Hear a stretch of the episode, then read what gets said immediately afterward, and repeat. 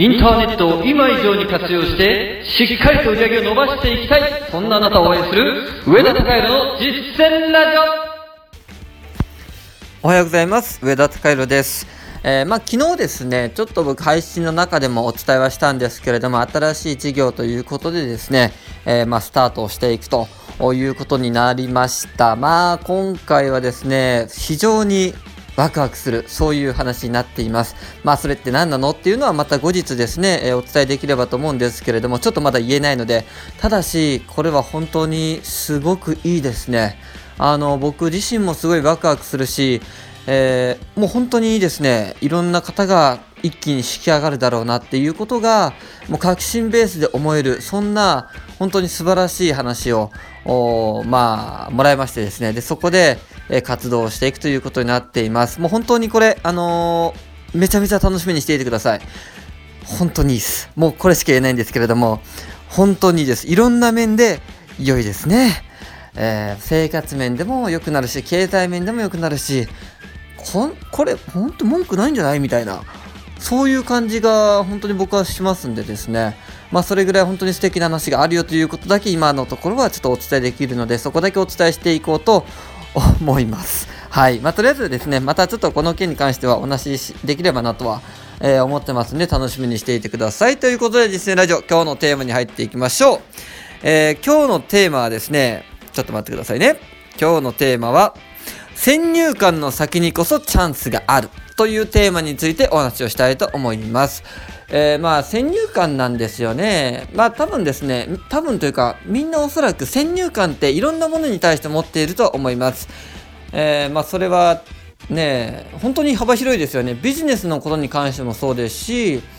えー経済的なことに関してもそうですし、まあ、もう言ってしまえば人種とかですね国籍とかこういったことに関しても、まあ、いろんな先入観ってあると思うんですよね、まあ、例えば海外からしてみれば日本人ってものすごく真面目でお金持ちなんでしょうみたいな、まあ、そういう先入観を持ってたりしますよね、まあ、実際のところ確かにお金持ちの人もいるしえー物質的には他の国よりは間違いなくトップクラスに豊かだし衛生面だって間違いなく世界一綺麗な国であることは間違いないんですよね、まあ、ただし個人個人で見てみたらそうでもないんだよとか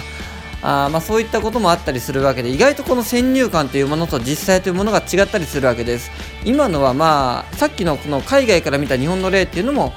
まあ一例ではありますけれどもいろんなチャンスという面でも実は言えてましてですね。例えばじゃあお金を借りるとかいうことも一つ言えるでしょうね。えー日本人のこの考え方としてお金を借りるとかこういったことってすごくどっちかどちらかというとマイナスなイメージを持たれてる方が多いんじゃないかなって思うんですよ。まあ、少なくとも親とか先生からですね、えーお金は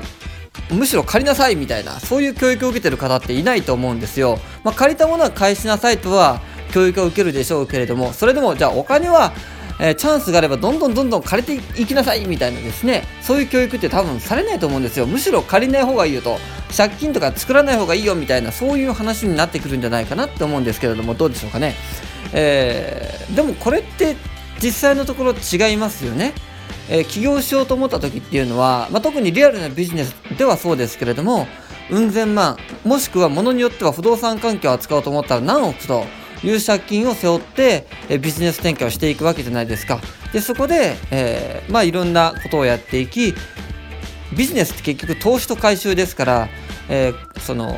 もともと投資金がなければ借りるしかないわけでじゃあその借りた分の金額の何倍以上のリターンを見込んでビジネスをするわけででちゃんとやった人に関しては、まあうまくいけば何倍ものリターンとなって返ってくるし、まあ、失敗すれば本当に何千万何億円もの借金を背負うことにもなってしまうわけですけれども、まあ、いずれにせよでもこれってビジネスをしようと思ったら当たり前ですよね。えーこれは本当に一例でしかないんですけれどもあらゆるものに対して自分は先入観を持ってないかなっていうことをちょっと今一度考えてみてほしいんですよ。それ本当怪しくないっていうものが実は自分にとっての先入観だったりします。そしてそういったものにこそチャンスっていうものが隠れているもんです。自分が怪しくないっていうふうに思うものっていうのはまあほぼ間違いなく他の人も怪しいと思うと思ってもらって構いませんがただしここなんですよ。例えば2年前の仮想通貨で言えば、え、怪しくないと。2年前どころか3年前、4年前、5年前とかですね。えー、もう僕が大学生の頃だって実はビットコインの話って聞いたことがあってですね、でも何それと。怪しくないと。なんかゲームのコインか何か？みたいな。なんかそれぐらいのイメージしかなかったんですよ。でも、ね、あのその頃にちょっと調べてビットコインってなんか可能性あるなと1万円でも両替してみようかなみたいなことをやっていたら本当に楽に億万長者になっていたわけじゃないですか。えー、まあ、そういったものであってですね結局これって先入観が邪魔をしてしまったなっていうのがあるわけです、まあ、先入観っていうのはつまるところ結局無知っていうことがスタートラインとなっていますから、まあ、先入観を持っている自分というものにまずは気がつくことですね。でそれはつまり自分は無知なだけなんだということにちゃんと気がつくこと。そしてちゃんと調べることですね。その上でまっとうな判断を下せばよいと思います。がえー、本当に先入観があって多くの方が怪しいと思っていることにこそ、まあ、多くの方っていう判断基準はないと思いますけれども自分自身が怪しいと思っているものは基本的には他の人も怪しいと思ってもらって構いませんからそういう自分が怪しいと思うものにこそチャンスがあるというふうに思って調べてみてください。そうやって、えー、より楽に勝ちに行きましょう。稼ぎに行きましょう。はい。ということで今日の実践ラジオでした。あなたは必ず成功する。それでは。